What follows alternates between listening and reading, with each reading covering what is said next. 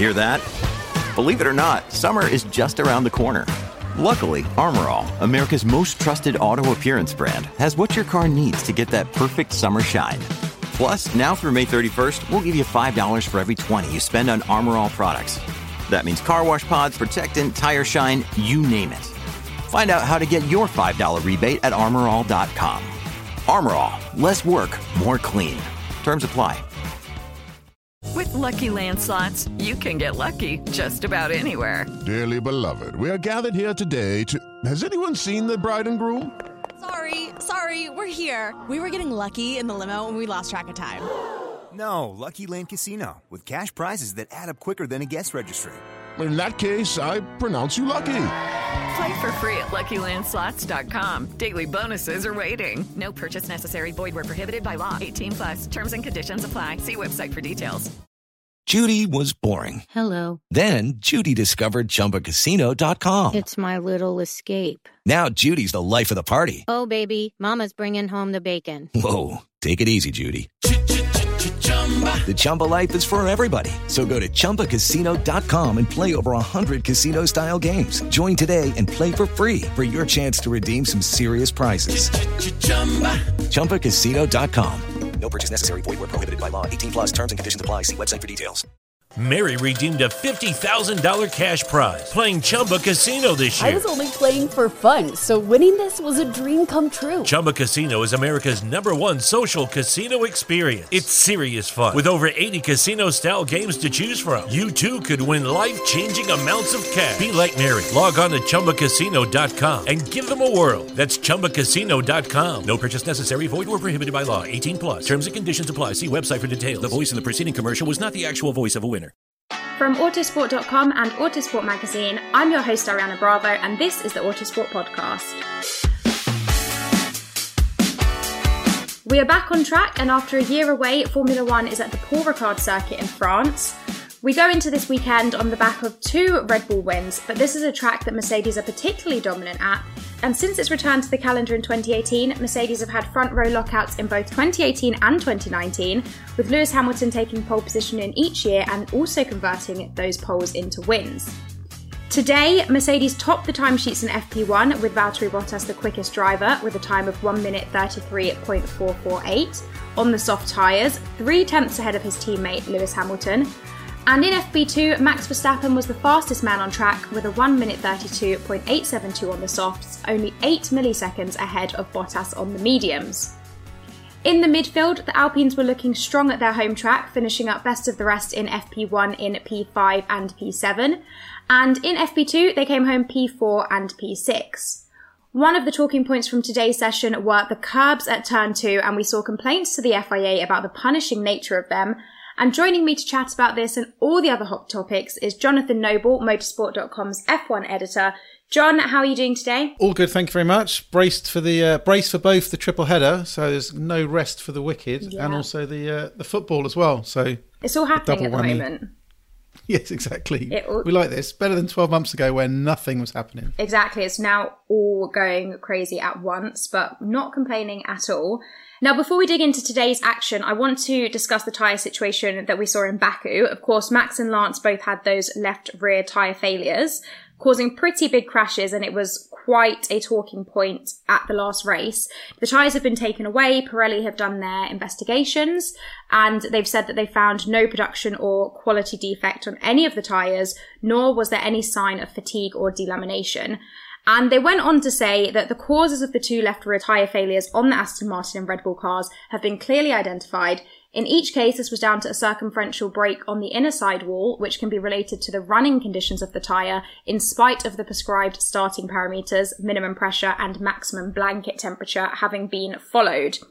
So I think it's important that we mention the distinction between the starting conditions and running conditions of the tyres. Obviously, we have the minimum pressures, the maximum blanket temperatures that are stipulated and they are regulated.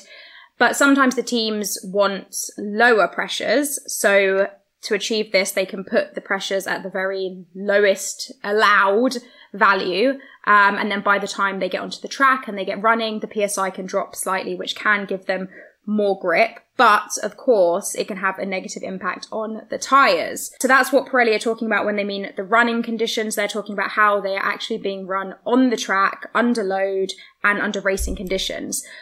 Now, Red Bull have actually come back and said, you know, we adhered to all of Pirelli's tyre parameters at all points. But the statement from Pirelli is a little bit vague. It's sort of not, they're not taking responsibility for the issues, but they're also not actually calling out exactly what they think caused it. What did you take from that statement, John? Yeah, so it's, it's very, very complicated, very political as well, um, because obviously um, the responsibility, Pirelli don't want to point the finger at the, and blame the teams entirely. The teams don't want to point the finger and blame Pirelli entirely. So we're kind of in this middle area. But I think the situation, having pieced together where what we what we've got from Pirelli and what we've heard from the teams, is that for Baku, Pirelli laid down its minimum prescriptions of um, tire pressures. So I think it was 21 or something.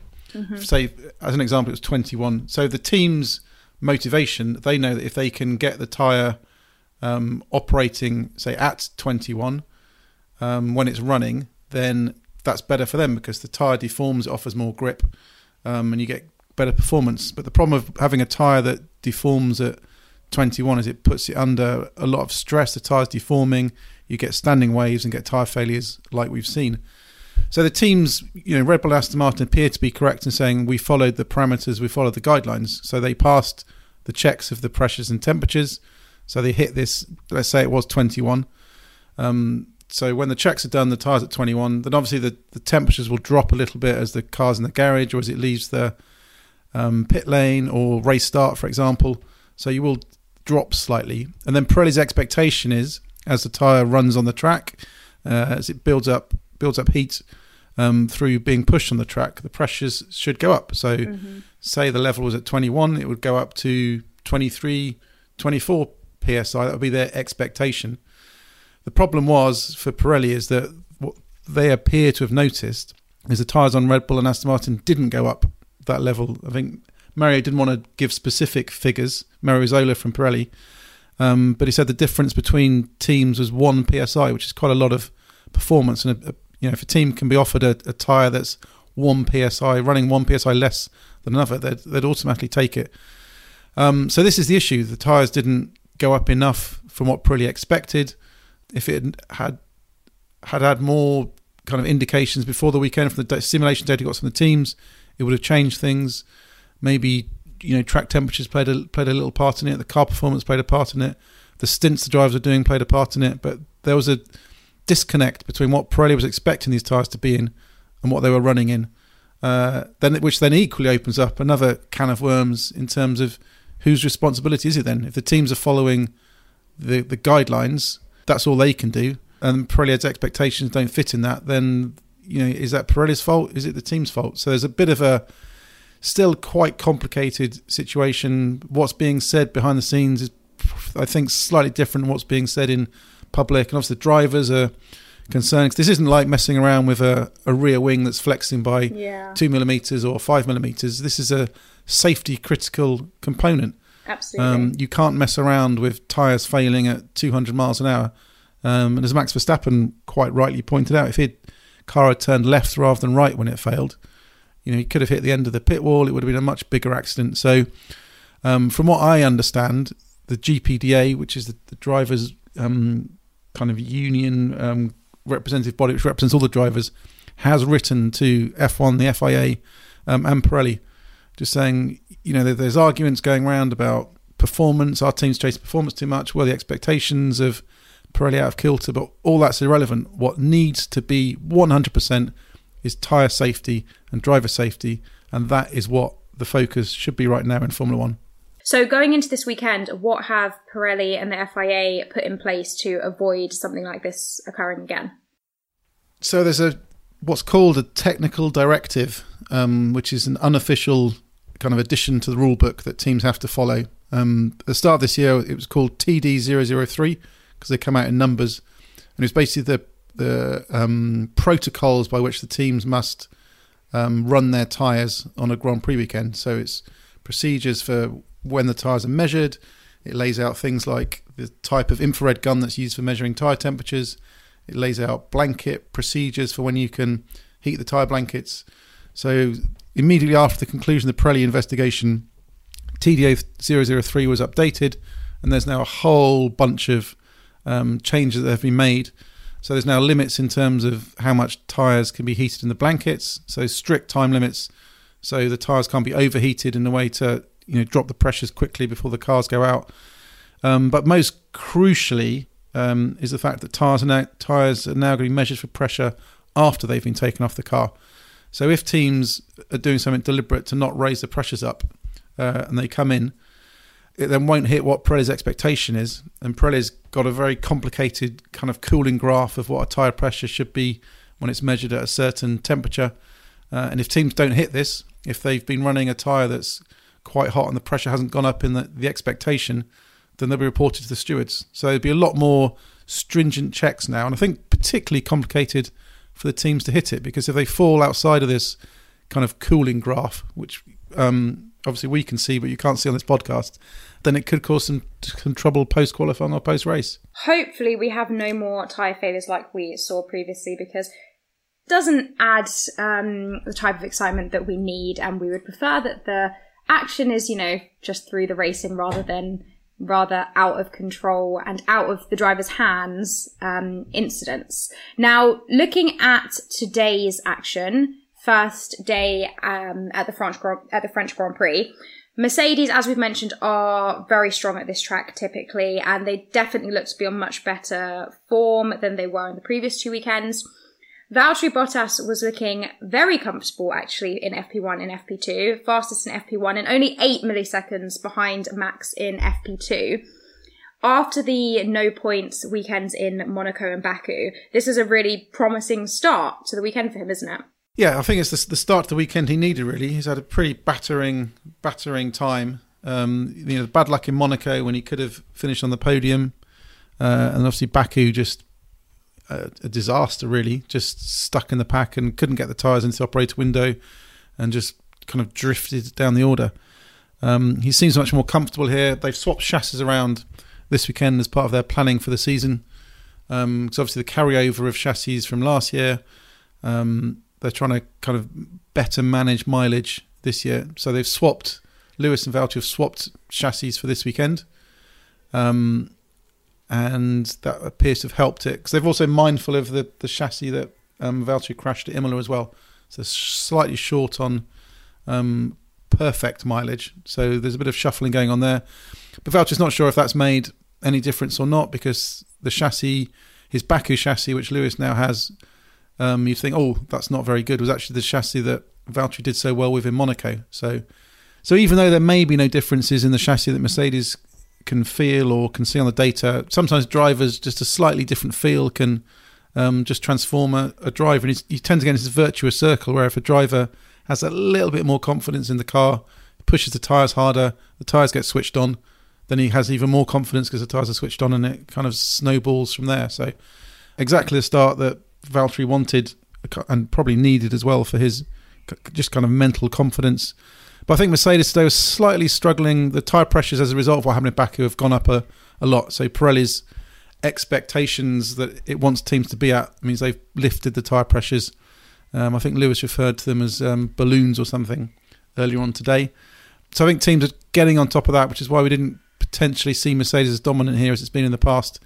Um, but I think it'd be especially interesting seeing whether the compounds are because a soft compound today was very tricky. Definitely not tyre you want to be on for a long stint in the race. The medium's not great either.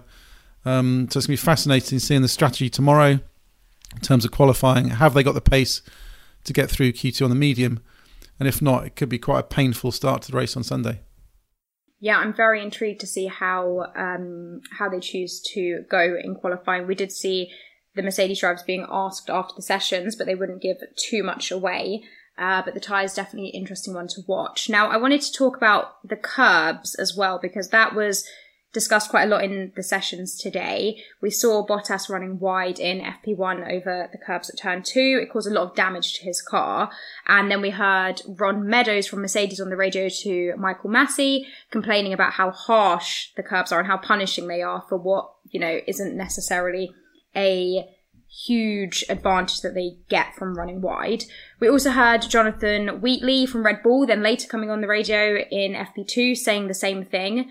Um, what is your take on the curbs? Are they too punishing or should the drivers just stay on the track? You know, we've had lots of people saying if it was a wall, you wouldn't go further than that. So that's how you should be treating it. Do you think that's fair or does this seem to be a bit disproportionate? I think it should should pretty much stick as it is, to be honest, because we we saw the start of this season the, the unease and um, unhappiness and maybe even unfairness that you get from these kind of track limits of drivers being judged to go wide. Do they gain an advantage? They're not gaining an advantage. Is it fair they lose this lap time and not this lap time, or you go off the track at this place and not this place? And everyone's saying if there's walls there or barriers or gravel traps, you won't be going wide. Uh, and then they put a sausage curb down um, and it causes damage to the car, and that's kind of almost exactly what I want. It's like Imola. When you made a mistake at Imola, you were across the gravel trap and potentially in the barriers. So mm-hmm. my argument is that you know teams won't be won't be very happy that a slight mistake or a gust of wind takes you off the sausage curbs and it's a hundred thousand dollars worth of damage and repairing new parts and everything. But this is Formula One. You're supposed to stay on the track. If it was a if it was a wall there, if it was a gravel trap there, um, there'd be equal troubles. And I'd far rather have um, physical incentives to stop drivers pushing wide. And if, if they don't want to run wide, they just go slower. This is part of the part of the game. So I think stick with it. You could potentially maybe remove because quite quite a run of them. So when you yeah. did hit them, you know it was five or six decent whacks on the um, underside of the chassis. You could maybe you know minimize that, but I don't think we should be sanitising the tracks, having had all the controversies early on this year about track limits and how to police them. Yeah, it's a bit of a double edged sword because, as you said earlier in the year, people were complaining put something physical there, put something physical there, and it won't happen. And now we have that, and everyone is complaining that it exists. So it's a sort of lose lose situation, it seems. But I guess the teams are concerned about the cost caps and the effect that it's going to have on that. But this is F1, like you said, this is the pinnacle, and you shouldn't be going off the track, I guess. But I'm not a driver, and I'm sure it's not quite as simple as I've just made out. Moving on to Lewis Hamilton, we heard him saying on the radio today that something's just not feeling quite right in the car. We've touched on the fact that they have changed the chassis for him and Bottas. He was still doing pretty decent, you know, still setting fast times, but things just weren't quite working for him in the way that they were for Bottas. What did you see today that could explain that? Probably, I would suspect tire pressures purely because the, we've known the Mercedes has been quite a tricky and sensitive car at the start of the season. Um, obviously, had the very tricky pre-season testing in Bahrain. They've steadily improved it. Um, but I think it appears to have quite a narrow operating window, or the window they'd moved into is potentially not as ideal as these tire pressures go up. So it may be just relearning the relearning the platform, relearning. You know, the, these cars are so finely tuned that a raise in tire pressures can change the aero platform and aero balance and the handling completely. So you have to rethink the whole setup approach. So I think it was just just partly that, and on a um, the job's kind of made complicated when the soft tire's degrading so much and the tires aren't ideal, and you've got a quite a it's a tricky technical track, Paul Ricard. Mm-hmm. Um, you know, quite complicated corners and um, kind of working out the best lines and how things change year to year. So I think it's just a combination of the tire tire temperatures, tire pressure, sorry, um, the track layout, a, a day where the degradation is quite high, and maybe also the fact that if when you get a new chassis, you are going to have these little kind of doubts and things in your mind, and if anything doesn't feel great, maybe that plays plays a little bit as well. So I don't think it's a drama. We've seen Mercedes be in far more trouble after Friday than they were in today. So I think if I was Red Bull, I'd actually be slightly concerned that on a day where Mercedes aren't particularly happy, they're not so far behind. Yeah, they definitely aren't, and I'm sure that as always, Lewis will be going back and studying every aspect of it to try and find that time tomorrow. Do you think that he will come back strong enough tomorrow to potentially nab pole position? Of course, Bottas is looking stronger, the two of them, but Verstappen is also looking very quick. Do you think Lewis is looking like he could he could grab it if he does wrap his head around the issues that he was experiencing today? Yeah, absolutely. I think after what we saw in, if you look at what we saw in Baku, Mhm. um, I mean, it didn't necessarily come together in Monaco, but for him, but it did for Valtteri. So we've seen them have really difficult Fridays where they seem totally lost with the car. Uh, then they go away. Um, I'm sure you know they're all. Someone will already be in the simulator in Brackley, running through setups and the data from today and doing experiments and um, that'll go on all night. So when the drivers rock up in the morning at the track, there'll be some answers. There'll be a run plan for FP3. Uh, so I've absolutely no doubt Lewis is going to be in that battle for pole position um, tomorrow. Um, I think their their biggest concern is going to be trying to nail the strategy and working out if they can get through uh, Q2 on the medium. Yeah. Now moving on to Red Bull, um, they're both sporting new power unit components today. Verstappen was fastest in FP2. They're looking good in sectors one and three, especially. What did you make of the pace of Red Bull today? Sergio Perez was a bit further back, especially in FP2. He was down in 12th. But how are the Red Bulls looking and what's their pace looking like? Yeah, looks good. Sergio, I think, just had a day of on quick laps getting traffic, and just one of those days where you didn't you didn't get the run plan clicking together in the way that delivered you the headline time. But I mean, pace wise, he's he's been on it. Baku will have you know been a world of good for him and his confidence. Um, and now back to more regular tracks that aren't you know changing in the way that a street track like Monaco and Baku does in terms of track evolution should help him even more. Yeah, Max looks strong. FP1 wasn't fantastic. The Mercedes looked like they had the edge. Obviously, as well as the the tire pressure changes as we can, we've got the, the new flexi wing Mhm. tests, which obviously potentially may harm Red Bull more than Mercedes, but doesn't seem to have been a dramatic difference.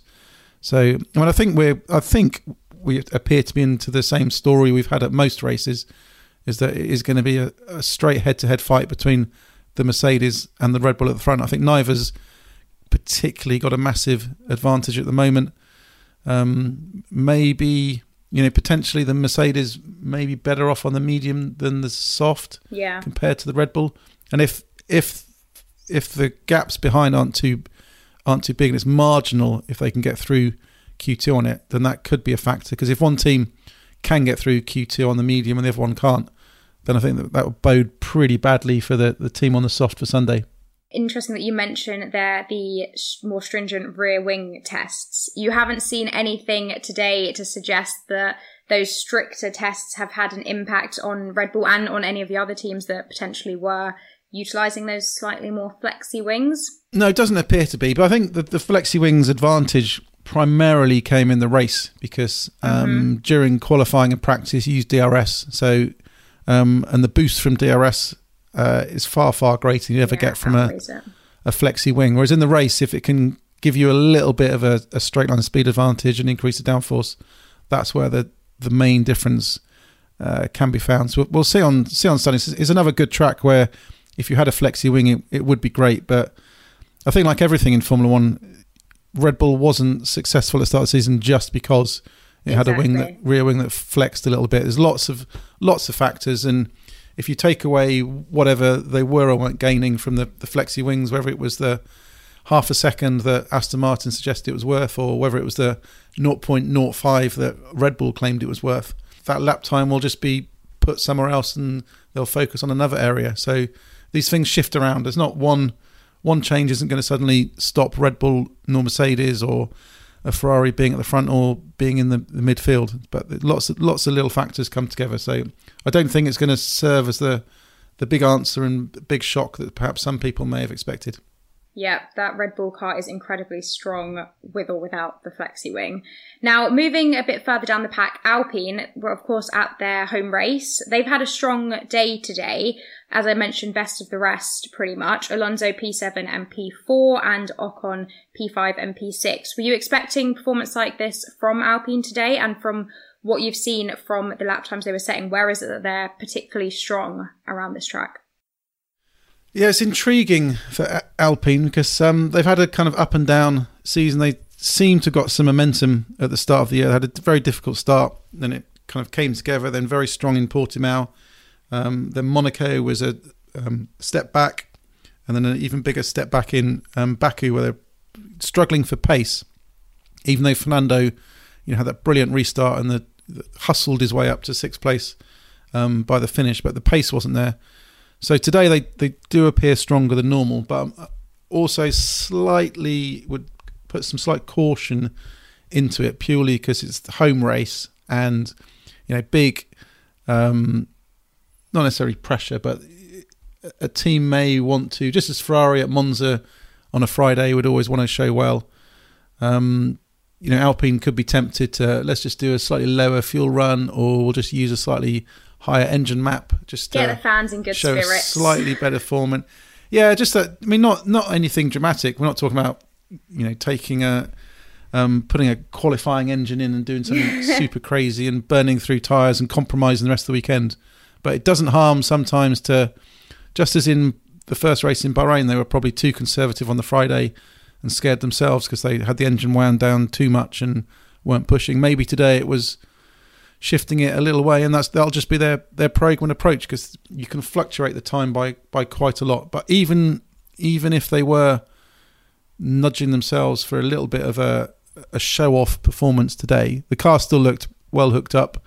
Um, both of them up there, um, so I think it will be encouraging for them um, to have had this this little bit of pace early on and just have the the consistency um, and the ability to know that potentially they can can be in that kind of front of that midfield fight again. Now, of course, this today's recording is one of our shorter recordings, so we can't dig into everything in detail. But looking at the rest of the midfield teams, who else stuck out for you in terms of good performance, or who else looks like they should be a little bit worried going into the weekend? Not as strong from Ferrari, but we weren't expecting them to continue the performance that we've seen in in Monaco and Baku. Um, but in terms of McLaren as well, Alpha Tauri, Aston Martin, and then at the back of the field, the Alfas, Haas, Williams. What did you see today from the rest of the pack? Yeah, I think think we're seeing more of a kind of normal pecking order back to the, the normal tracks because Ferrari, I think, clearly benefited in Monaco and Baku from the, their ability to switch the soft tyre on. So yeah. racetracks where you need to switch the tyre on, the Ferrari seems very quick in qualifying. It just seems able to go out there, bang, the tyre switched on, the pace is there. And that was the, the secret to Leclerc unleashing those brilliant pole positions in, in both places. Whereas now you're at a track where it's not about switching the tyre on, it's about keeping the tyre alive. Uh, and it puts it back into a territory that's not so comfortable for Ferrari. So it's not really a surprise to um, see them not um, not up there. Um, and other teams, I mean, we've seen McLaren have. It's always sometimes quite hard to read on Fridays because McLaren have had bad Fridays before and come out of it, and Lando Norris has got no chance getting through to yeah. Q3, and then all the work that goes on overnight. I mean, I'd love to know cumulatively how many hours are being done in team simulators tonight, churning through all the, mm-hmm. the data and all this kind of hidden world that no that fan ever see. sees, and these hours and hours. No, exactly. So these hours, you know, hundreds and thousands of man hours now being pushed in to turn these um, performances around overnight. So um, it appear, I think the, the, general appearance from today is that it's not as close a Friday as it looked in Monaco and Baku in terms of the midfield pack and the and the front. We seem to have a more standard order of Mercedes and Red Bull clearly up there, and then that midfield fight, a little bit of uncertainty with Ferrari pulled back into that midfield pack. So I think I think it may be a bit more spread out here this weekend than we've had the last two races. What did you make of Alfa Romeo today? Uh, we had Giovinazzi at P12 and Raikkonen P13 and FP1, and then FP2, Raikkonen P9 and Giovinazzi P11. Um, this is obviously a track that Raikkonen has performed well at in the past. He finished P7 in his Alfa here in 2019. Do you think that things could look good for them? Do you think they could get up into the points, or do you think when it comes to race day, uh, things may not necessarily fall that way? Yeah, they. I mean, Alfa have this kind of up and down, mm-hmm. up and down form sometimes as well, where it's hard to predict that they've one good day, then it slips back, and then they they come back the next. But I think generally Alfa Romeo is making steady progress. I think they had a you know, really tricky 2020, not helped by the Ferrari engine, but now the, the Ferrari powers lifted up a bit. Uh, the team's a bit more together. Giovinazzi has definitely taken a, a, step forward, quite pretty strong in qualifying now as well. So you, you're seeing them nudge, nudge those that regions of kind of Q3 and be challenging for points potentially everywhere um, on the days where where they don't make mistakes and don't get caught up in incidents. So I think we could see could see them up there, but then it equally depends on teams like McLaren when they have bad days on a Friday, turning it around and being up there because McLaren have always consistently, despite the headaches and disappointments they have sometimes on Fridays, Lando Norris at least always manages to to pull off something brilliant on the Saturday and get up there. Yeah, you definitely can't count McLaren out. Um, now, looking ahead to tomorrow, going to put you on the spot. Who are you going to put your money on for pole position? Uh, I'm going to go for Lewis actually, just mm-hmm. because um, I think the problems today are nowhere near the problems they had in Baku and Monaco, and we saw the saw the turnaround from Friday to Saturday and the, the ability to to kind of pull it out of the bag. I think switching the tyres on here isn't going to be a problem for the Mercedes. Um, so we know that that's pretty strong, and I think they they can get on top of these question marks and uncertainty about the raised tyre pressures and the impact on the car. So, um, and I think he'll be focused and motivated after the mistake he made in Baku, uh, and determined just to have a, a weekend where he can nail it. And the the technical challenge of this track is something that you know he he thrives on, he excels at, and he loves. So um, I think I'm going to put my money on him for pole tomorrow. Well, we will see how tomorrow unfolds. Thank you so much for joining me, John, and you guys at home, guys and girls. As always, thank you for listening. You can drop me a message at Ariana Bravo F1 with your thoughts for the weekend ahead. And that's all from us today. But on Autosport Plus right now, we have a range of fab articles for you to read. Alex Kalinauckas has written about how Ferrari got its recovery plan working. David Malsher Lopez writes on the winners and losers of IndyCar so far, and there's also a great piece on why Albon has his work cut out in the new look DTM. Make sure to head over and check those articles out and many more. And new subscribers who sign up today can use the promo code podcast during checkout to save 50% off their first payment. Go to autosport.com forward slash plus and click sign in at the top of the page. Use the promo code podcast and get yourself that 50% discount. And we will be back tomorrow with our post qualifying catch up.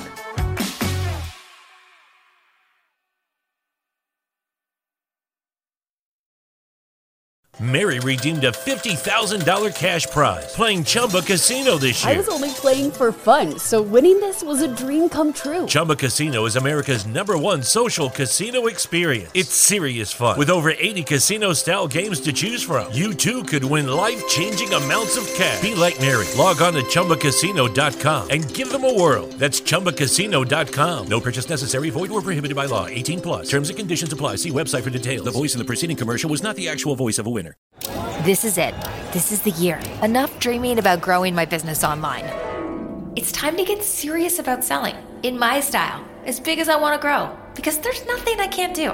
It's time to get Shopify and take my business to the next level. Whoa, someone's ready to take on the new year. Oh, oh, I thought I was talking to myself there. But heck yeah, 2023 is my year. That's not your average resolution. That's a revolution. It's, it's a, a, New, New Year's, Year's, revolution. revolution. Start selling with Shopify to join the commerce platform revolutionizing millions of businesses worldwide. Packed with industry leading tools ready to ignite your growth, Shopify gives you complete control over your business and your brand. From templates that make site design simple to customizations that let you grow at your pace. This is possibility powered by Shopify. Sign up for a free trial at shopify.com slash free 22. That's shopify.com slash free 22. Go to shopify.com to start your New Year's revolution today.